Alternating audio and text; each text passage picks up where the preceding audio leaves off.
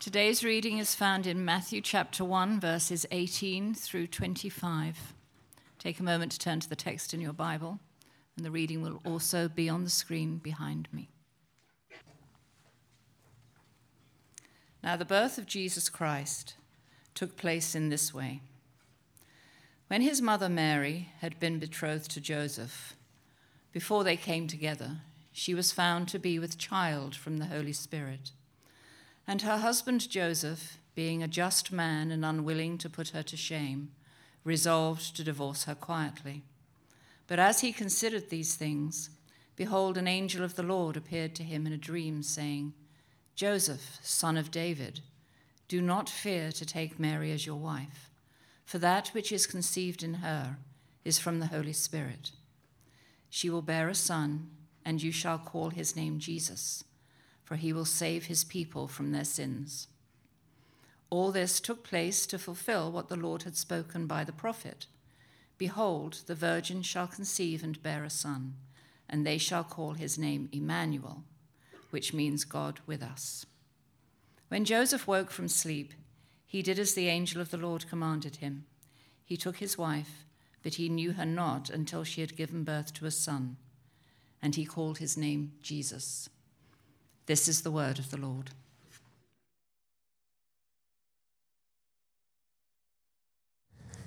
Well, again, good morning. Welcome to the Parks Church. If you're new or uh, visiting with us, especially want to welcome you. Um, we are making our way through Matthew uh, chapter 1 and chapter 2 this Advent season, and uh, want to introduce uh, our guest teacher this morning, uh, Billy Patterson. And Billy Patterson is no uh, stranger to the stage. He is part of this community, and but but many of you don't know Billy Patterson. He is He's been a missionary, he's a pastor, he's a church planter in New York City. Um, he's a lead singer of an 80s rock band. Appreciate you. Yeah, cover, cover rock band. He's the reason my son, his favorite song is Walk the Line by Toto. Okay? And so there's many things I could say about you, but that is one. Um, but uh, Billy, and I always say this about Billy in his introduction, that Billy is uh, a mentor to me, but he's so much more than that. He's my, he's my spiritual father and has uh, shepherded my heart and, and, and even this ministry. And many of the things that have taken place here at the Park Church are because of the influence and discipleship of this man and his wife, Kelly, who have poured into Tess and I uh, for, for so many years. And so it is truly an honor to have him bring the Word of God. And that the, the number one. Um, gift I can say to this body is that there's a man who's standing before you this morning in Billy who loves Jesus and loves his wife uh, with his whole heart. And, and I mean this not flippantly, that there's no one who I, I, I know who walks with Jesus more closely uh, than this man. And so it truly is an honor uh, to have him here with us at the Park Church and not just to teach, but to worship with us um, week after week. And so just so thankful for you, Billy. Thanks, man. Yeah, love you, man. Love you. Thank you, bro. oh, they do. I thought that introduction was going to be a sermon, didn't you? I mean, it was going on and on and on. So one thing about pastors, they, they can give up the pulpit, but man, they, they'll come in during the service and give another sermon.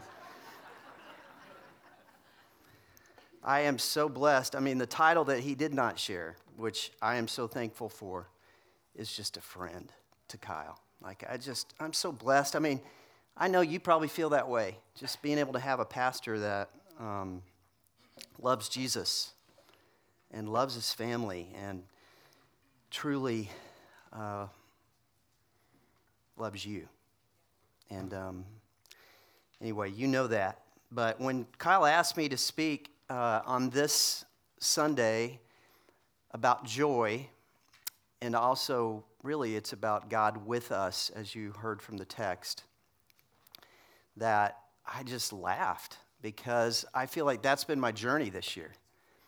My journey has been seeking what does it mean to actually be in the presence of God?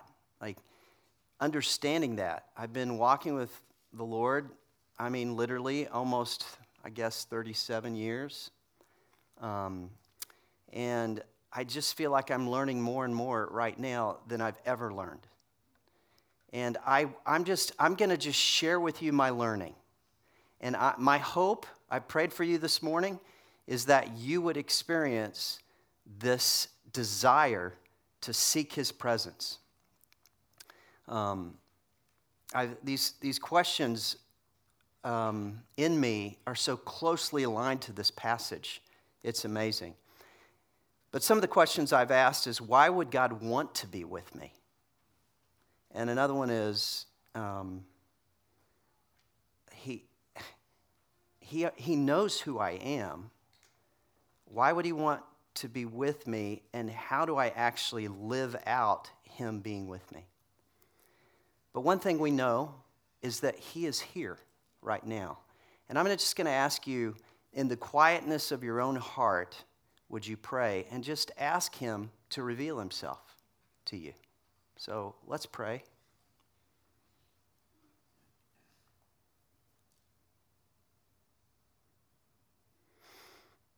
Jesus, we recognize that you're here. We welcome you, Holy Spirit, because we know you are the one who leads us to truth. You remind us of truth. So we welcome you, Holy Spirit. Come and teach. In Jesus' name I pray. Amen. This Christmas season, the precious truth of God's love, He loves us so much that He would send His Son. So we usually just go send His Son to die on the cross and for our sins. But just that, we can't get past that, that He would send His Son. That is a big, big part of understanding why Jesus came and why He died and rose again.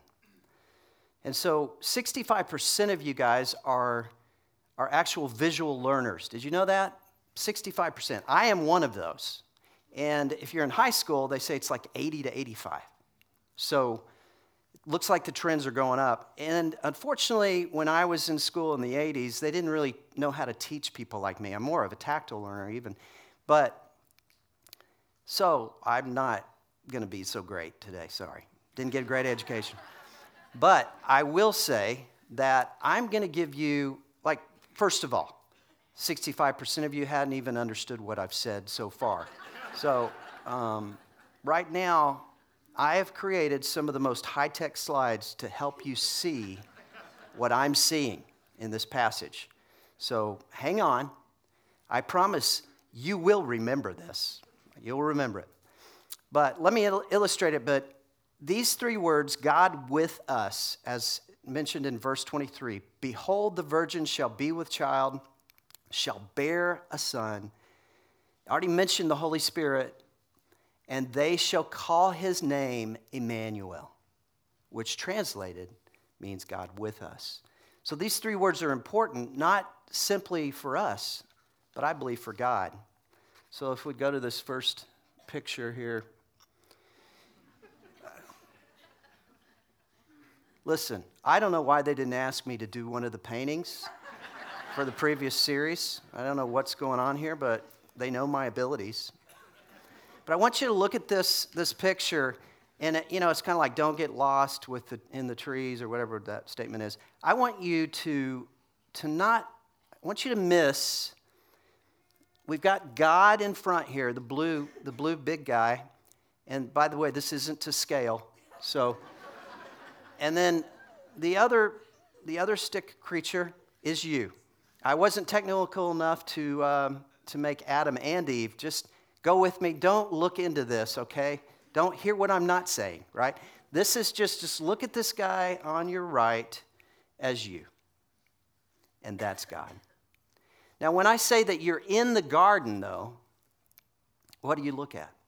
You probably see the two two of us, God and, and Him, rejoicing together. But what I want you to look at is the trees. Genesis 2 9 says, The Lord God made all kinds of trees to grow out of the ground, trees that were pleasing to the eye and good for food. In the middle of the garden were the tree of life and the tree of knowledge of good and evil. God gave specific instructions. He actually said, Go eat all the trees, go eat from all of them, except one. I mean, the, the tree of life was actually, hey, you keep eating that, you, eat, you live forever, and you can eat as much as you want. We find later that they had to close the garden once they rebelled and ate from the tree of knowledge. Like, isn't that interesting? The tree of knowledge. Like, that's what we're all clamoring for is more knowledge. Um, but the tree of knowledge, which is also the tree of good and evil. There's only one rule, Adam and Eve. The rule is that you don't, just like if you were to tell your kids, don't touch the hot burner. The one rule don't eat from that tree.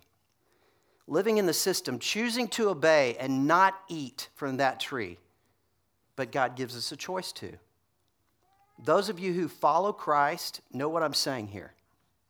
What I'm about to say is that if you do the good or right thing, wherever we obey God, where God leads and we follow, that is a life of joy. Living in God's kingdom means He is king.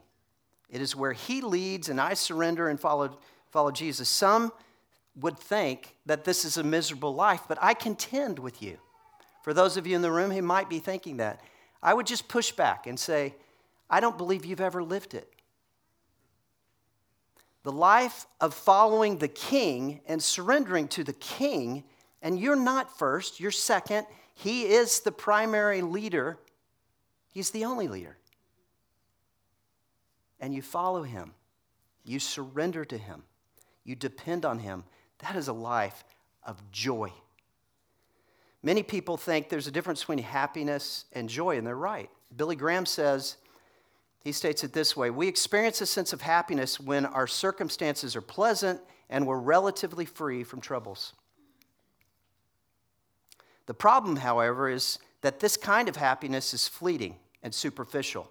When circumstances change, as they inevitably do, then this kind of happiness evaporates like the early morning fog in the heat of the sun. Such happiness for which our souls ache is one undisturbed by success or failure, one that dwells deep within us and gives us inward contentment, even in despairing circumstances. It needs no outward stimulus. James 1 2. Count it all joy when you fall into various trials. I don't know how moved you were, but I was up there. I mean, I'm, i was weeping during Charlene's video. And I, and I just, I'm weeping with tears of joy because she would, anytime I walked up here after service, she was always wanting to talk to me and love me. And she was so kind to me. And, and I am, I am, I'm sad that she went through what she went, but I am so joy, joy filled for what she is doing now. She's living in full on complete joy. The next slide is slightly over exaggerated, I'll admit it, but so God surrounds his people. They leave the garden, they're, they have to be removed, they can't eat from the tree of life, they disobeyed.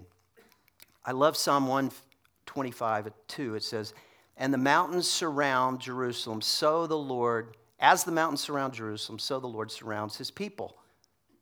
He surrounds them both now and forevermore.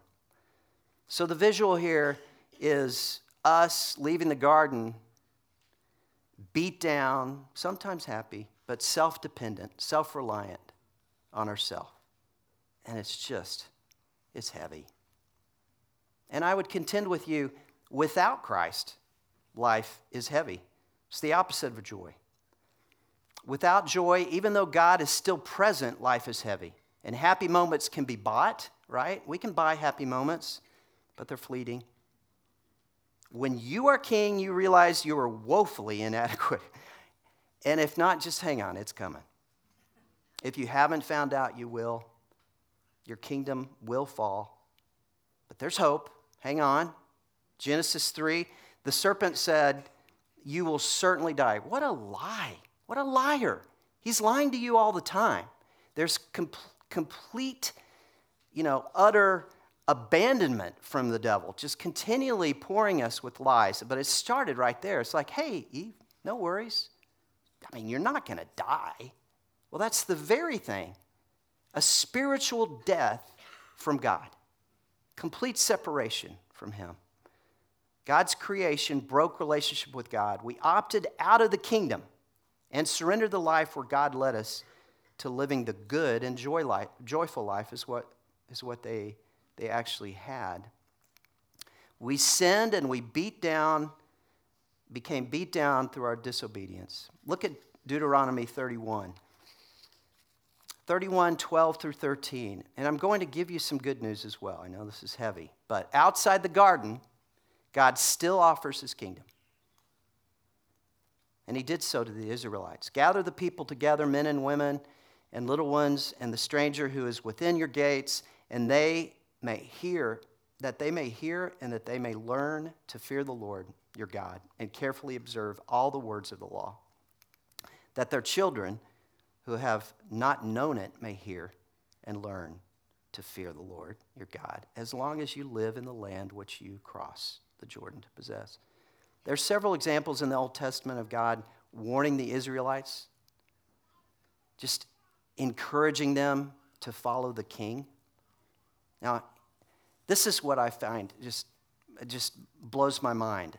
Um, sin has actually introduced the insane proposition that we can alter or even reverse the roles of who should lead. That's what sin does that somehow we know what's good and act on that and God follows us, and that He is just there to utilize, you know, we use Him to utilize what our plans are. You know, Kelly has this great analogy of a soda pop machine. You know, it's like all God is is this big soda pop machine. You put a coin in, you probably don't even know what that is anymore. it's a machine that has soda pop. I don't, Hey, stop. You don't preach. No preaching from the audience. That's my wife. Sorry. Nobody calls it soda pop. I don't know what she said, but something like that. But you just put in the coin, and then you get to pick what you want, and you just pick it, and then pop, boop, there it goes. We get what we want from God. What we've forgotten is He is the Creator. We are His creation. He is sovereign and we are his subjects. He is master, and we are his servants. He runs the universe. And let me break this to you as gently as I can. We fit in. We must understand that God does not exist, exist for us, we exist for him.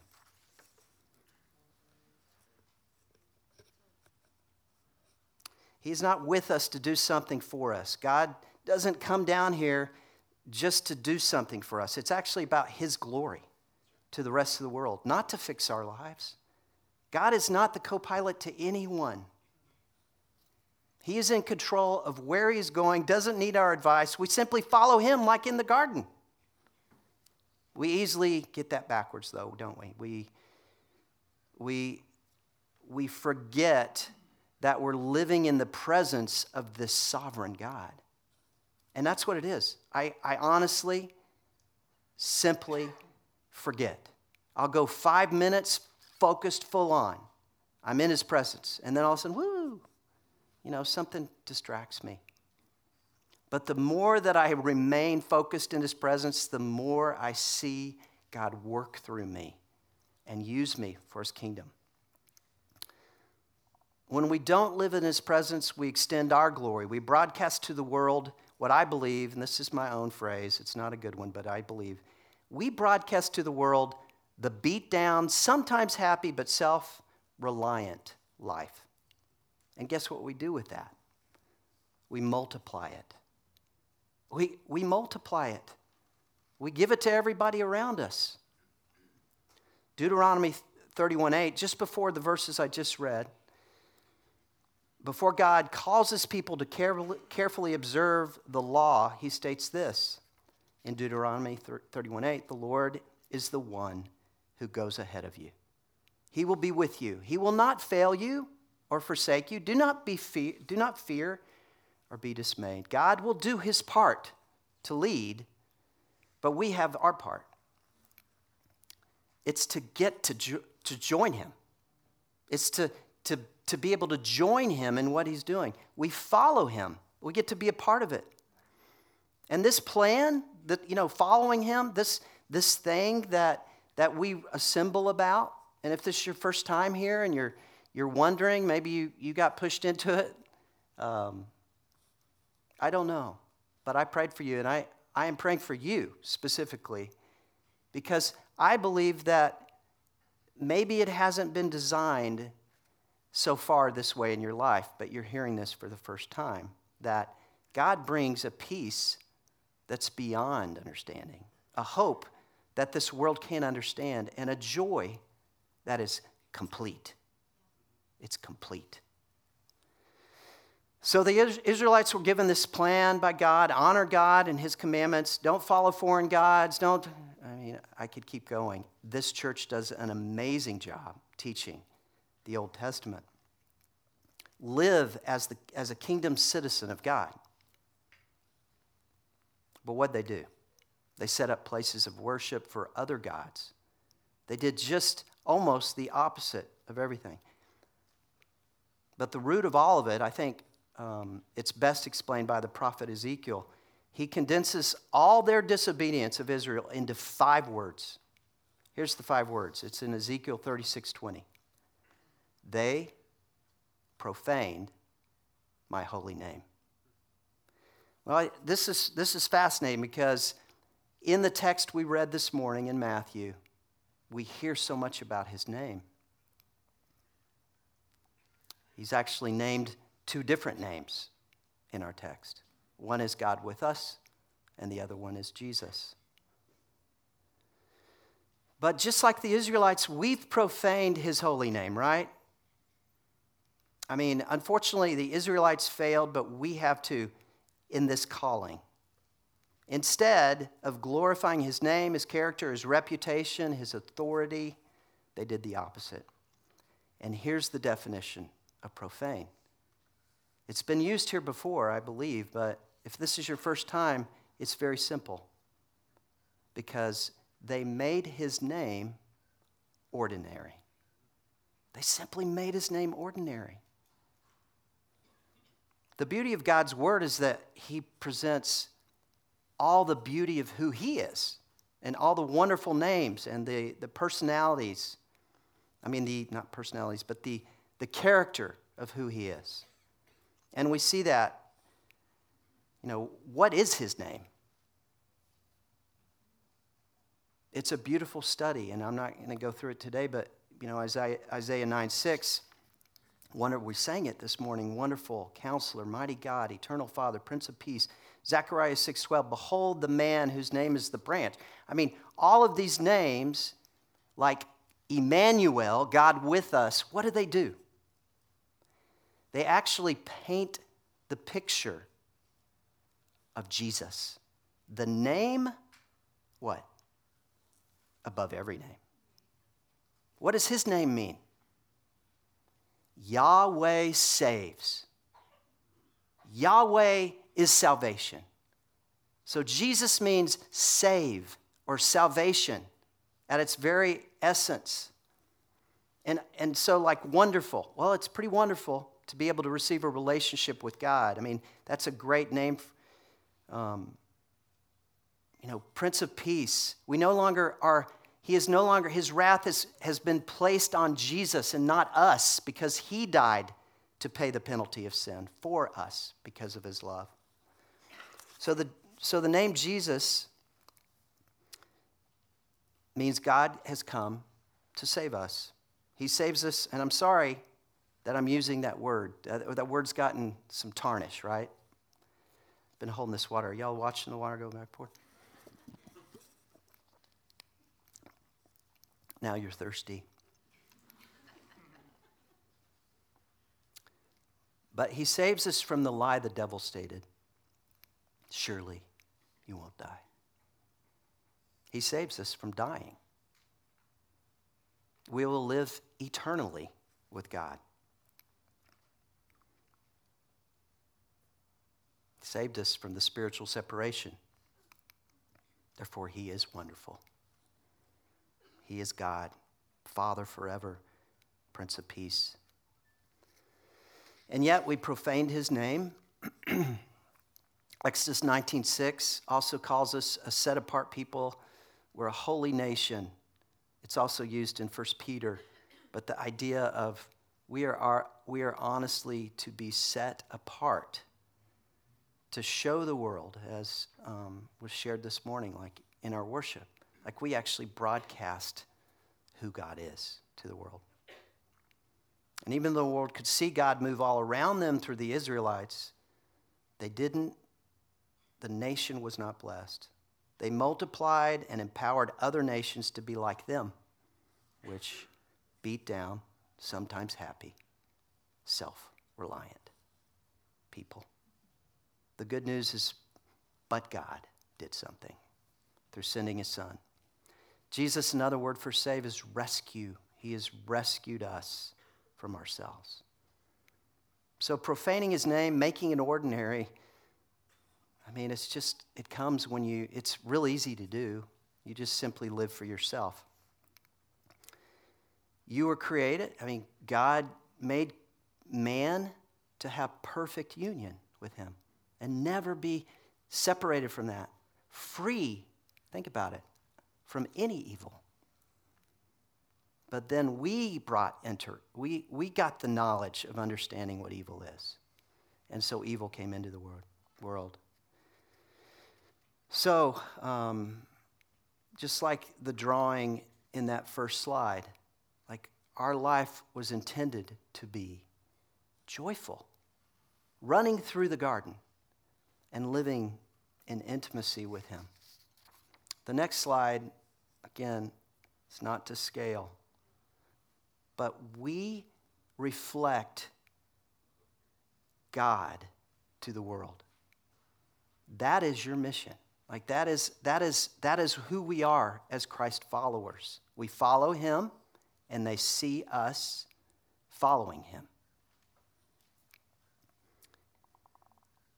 Kingdoms have other than God's have been continually built and they fail.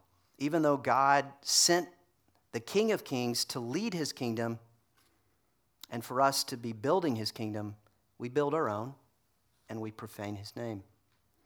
To this point in history, God has never given up on his creation, and I believe he never will. He will never stop pursuing you. So whether you're going, I'm never going to be part of that, I'm never going to follow him, he's not going to give up on you. I've watched it over the course of almost 40 years with people. That God just never gives up. He's doing it probably like He is with my sons. He's, he's pursuing your children, He's pursuing your relatives, He's pursuing the ones you love right now, and He will never, ever give up. He did not ever desire to leave us, and He won't. He did not ever desire to forsake us, and He won't. He came and rescued us from ourselves, and He gave us the solution from sin. He came to earth, born through a virgin in a manger, so that He could come simply to give you a relationship with Him, so that you could encounter the same life that Adam and Eve had before the fall. Colossians 1 13 and 14 says, For he has rescued us from the dominion of darkness and brought us into the kingdom of his Son. Rescue, again, the name of Jesus, in whom we have redemption, the forgiveness of sins. So, why did Jesus rescue us? Rescue us? Why did he come to be with us? To restore your relationship with him, to reconcile it, to redeem it, Jesus is the only answer to restore a relationship with God. Jesus answers the question on why he wants to be with us. To reconcile the broken relationship, yes. To show all mankind his glory, yes. To make us more like him, yes.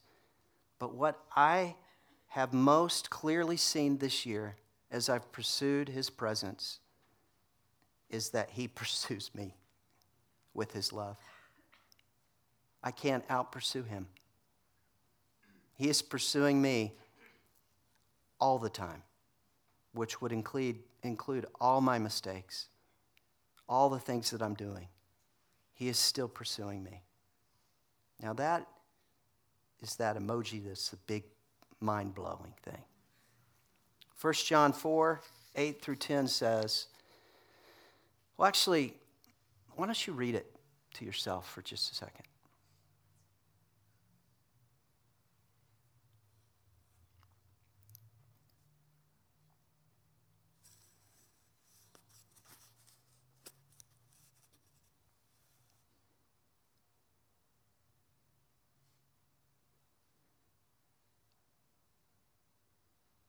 We love him because we first, he first loved us.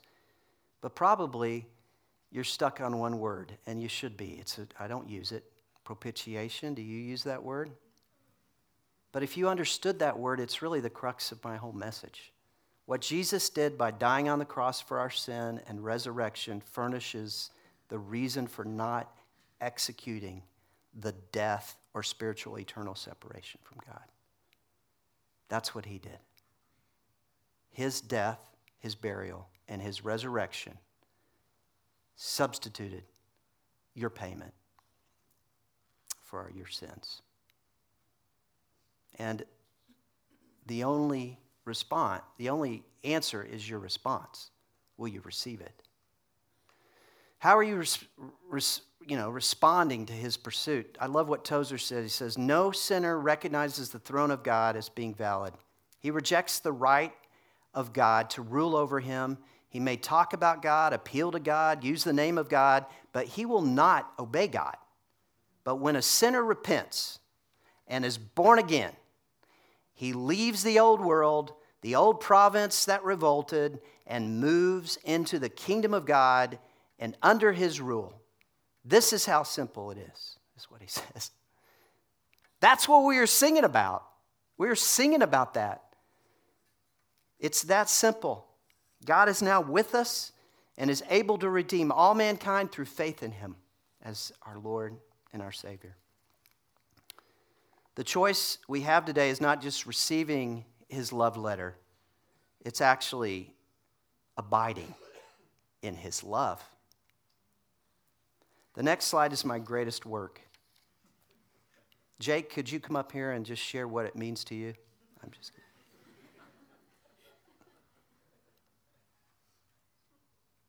For those who follow Christ today, are you abiding in his love? Have you surrendered to abiding in Jesus? From the moment you trusted Christ, he came to reside in you through the Holy Spirit forever. We are sealed with the Holy Spirit when we receive him. We now have the Holy Spirit who leads us to living rightly with the Lord and prompts us to follow him. Jesus produces the fruit of the Spirit through us when we're surrendered and dependent upon Him. What the tree of knowledge did to separate the Holy Spirit has brought Jesus back to us. Not only did He lead us to the truth and He reminds us of the truth, the Holy Spirit, but the Holy Spirit actually lives through us now. And He prompts us and he, he shows us how to follow God. So we're not on our own. There's a constant voice from God that continues to operate in you. And it's saying, go, go, go love, go love, go love. And our response is either like I've often done I go, You're not talking to me, I'm too busy. Or when I engage, that's the picture of me impacting other nations, other people around me for his kingdom. Listen to these words, it's so good. But the one who joins himself to the Lord is one spirit with him. And this we know that we abide in him, that he in us because he has given us of his spirit, 1 John 4. And I will ask the Father, and he will give you another helper and be with you forever, even the Spirit of truth, whom the world cannot receive, because it neither sees him nor knows him. You know him, he dwells with you and will be in you. Through Jesus, you are rescued, redeemed, restored, forgiven. But the greatest gift, I believe, is that you have the Holy Spirit in you. One of the most fine, I mean, literally, the, one of the finest sermons I heard was from Kyle on Mephibosheth. If you haven't listened to it, go back and find it. I mean, the beauty of when we receive Him, that He puts us at the table with Him. He wants us in the family of God. He loves us that much that He has forgiven everything. Everything is forgotten. And He has given us the new kingdom, the kingdom of sitting at the table with Him. We are sons and daughters of the living God. We carry His name. Now, you've heard that before, but now I want you to hear it like you carry salvation. You carry Jesus, salvation. Yahweh is salvation. This leads me to the la- my last point, which is in Jesus' presence is the fullness of joy. So, operating to impact those around us is one thing, but our focus is simply on abiding in Jesus. And when we do, what happens? Love flows through us, joy flows through us, peace. Psalm 16:11, you will sh- you will show me the path of life. In your presence is fullness of joy. At your right hand are pleasures forevermore. When we practice being in his presence, there is fullness of joy. Jesus even says in John 15 11, when he goes through, Abide in me, and I in you. And he, he says, Apart from me, you can do nothing, but with me, you will bear much fruit. He puts at the end of it, he says, I share these things with you so that your joy may be complete. So it, it actually comes through abiding in him. So, how are you going to live, with, live this out today? How are you going to live out my call in your life today to call you to live in his presence? How are you going to do it?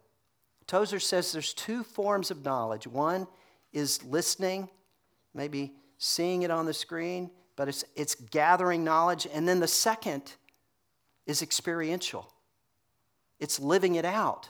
It's not enough for us just to come and hear, even though they're amazing messages most of the time. But even though they're amazing messages, you have the privilege to go take what you had, have heard and go live it out. And that helps you know it. So I'm asking you to practice the presence. 1 Corinthians 12, there, there's a diversity of gifts, but the manifest, manifestation of the Spirit, that word manifest means illustrates or makes anything seen or known. Emmanuel gave us his Spirit so people would know God is with you. Now, here's the, here's the hard but very humbling question. If God is with us, don't you think people should see him? I mean, he's, he's with you, the God of the universe. God manifests himself in, around, and through you constantly. Constantly. I don't think the Holy Spirit falls asleep.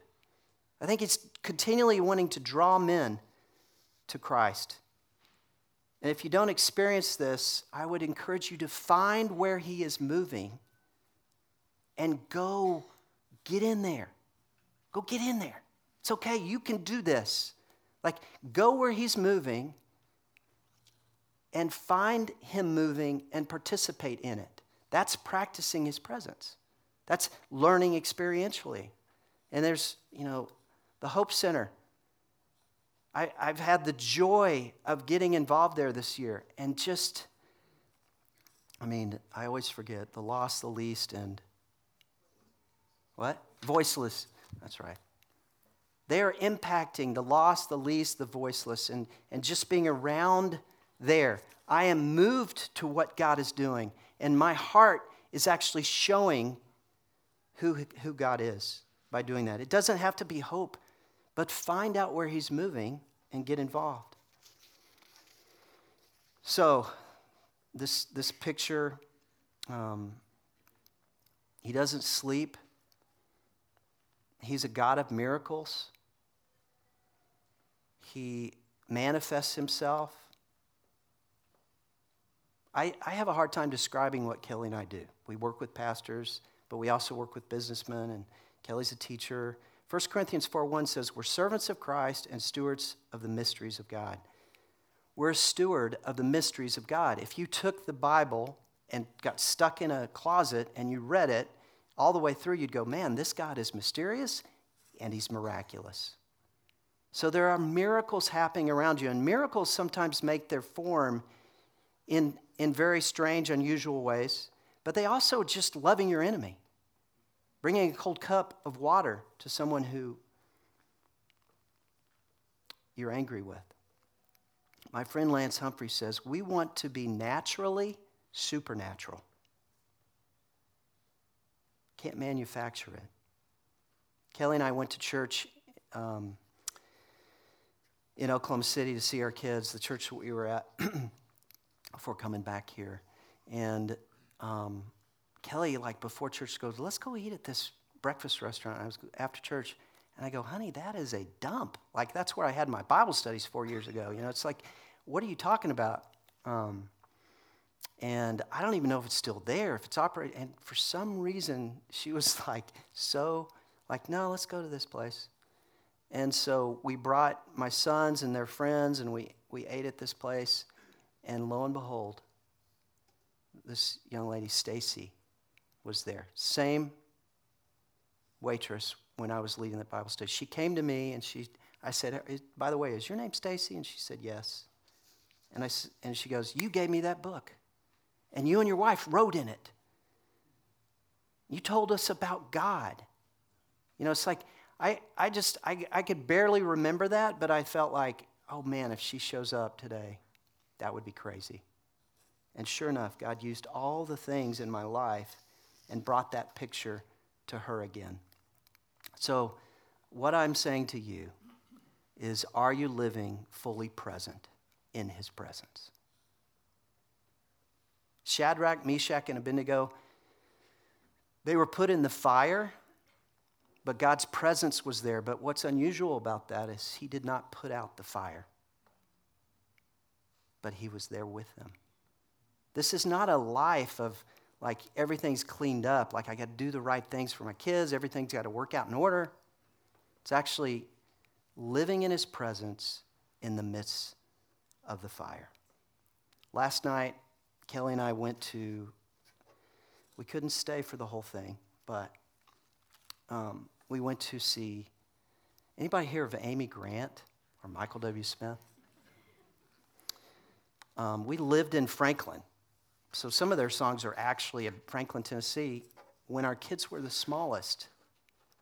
They've ever, you know, they just little running around, four little boys.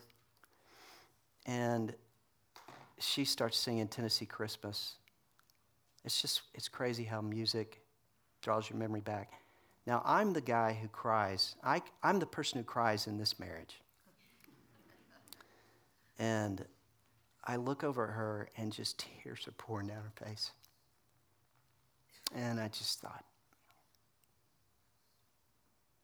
man, this was a bad idea. and she, she goes, No, honey, I'm not sad. I'm not sad.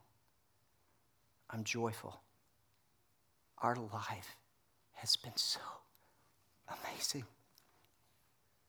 God has been so good to us. Have we had just everything laid out and perfectly well organized with no pain or struggle? Absolutely not. But the life that I am describing to you, one where He is the leader, you are the follower, and you live fully in His presence. You can look back in life and you could go, man, Lord, you have provided for us. You have given us nothing but pleasure as we practice living in your presence. The church has done these amazing videos. We're going to get to see a second one, and it's on the, the subject of joy. So we're going to um, finish with that. So I'm Jeff Dietz, and this is my wife. I'm Claire Dietz, and this is our son, Eliezer.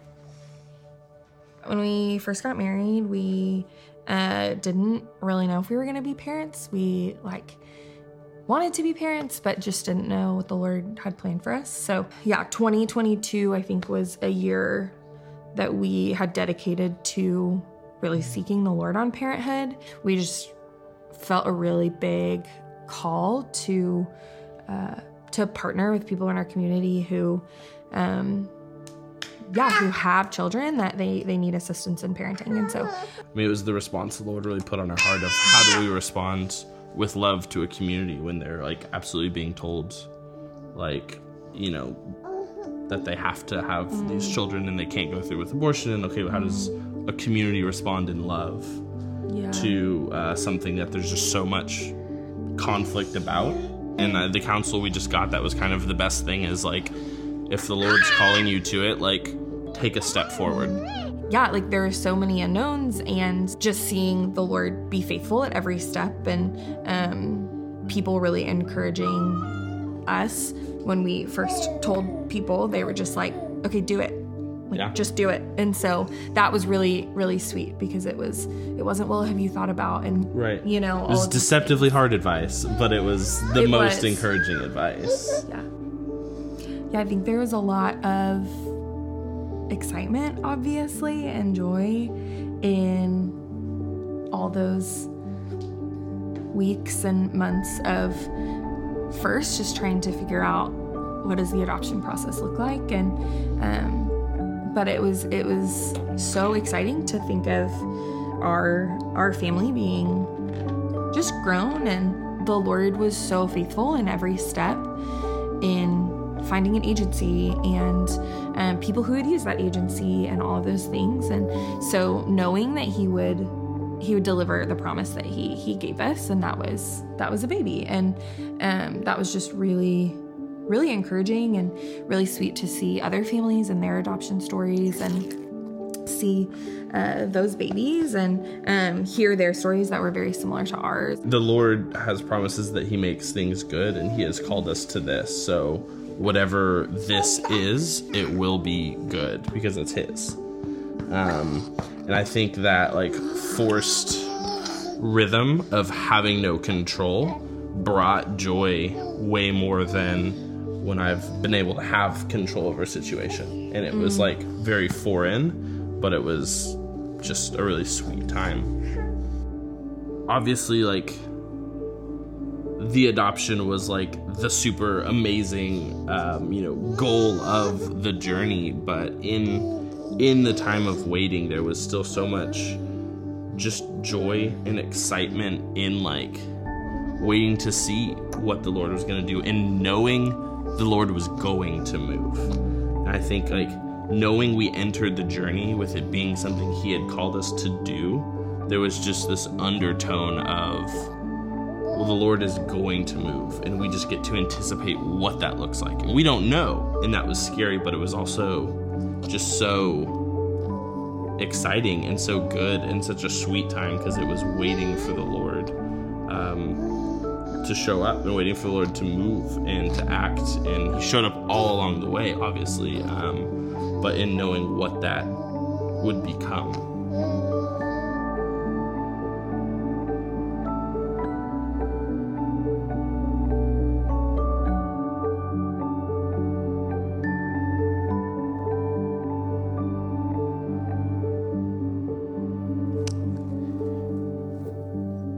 Thankful for the Dietz uh, being willing to share their story and their journey uh, on that process and the joy that culminated um, with the adoption of their, their little son.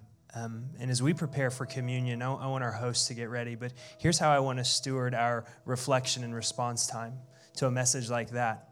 I think our minds can jump to, Lord, what, what do you want me to do? And the answer to that is this be with me. I'm a God who is with you. I want you to be with me, be in my presence.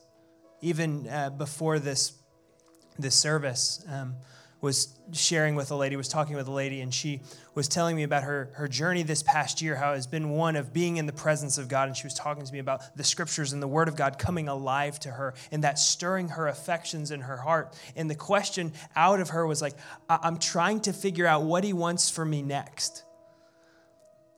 And listen, that's not a wrong question. That's actually a really good question. But what he wants from every single one of us, no doubt about it, is to be with him, is to abide in his presence. What Billy just said, what Jesus afforded to us was us to draw near to this holy and righteous God, to be in his presence. Then guess what? Like the deeds, when we're there, we'll know what to do.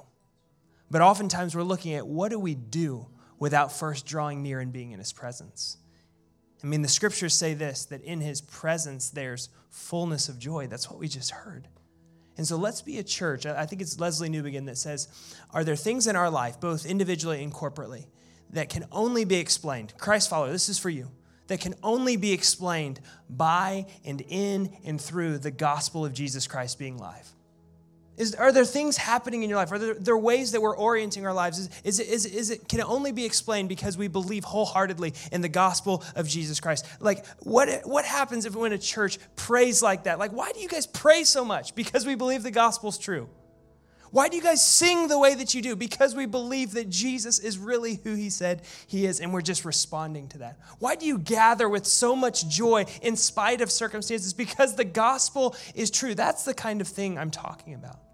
And then the things like Hope Women's Center and Hope Clinic and adoption in the doing, it flows out of that posture. That's what I long for for my life and for the life of this church that we actually believe the gospel, that we find ourselves in the presence of Jesus all the time and being filled with his joy, and then we live out of that. Because it's then and only then we'll know actually how to live.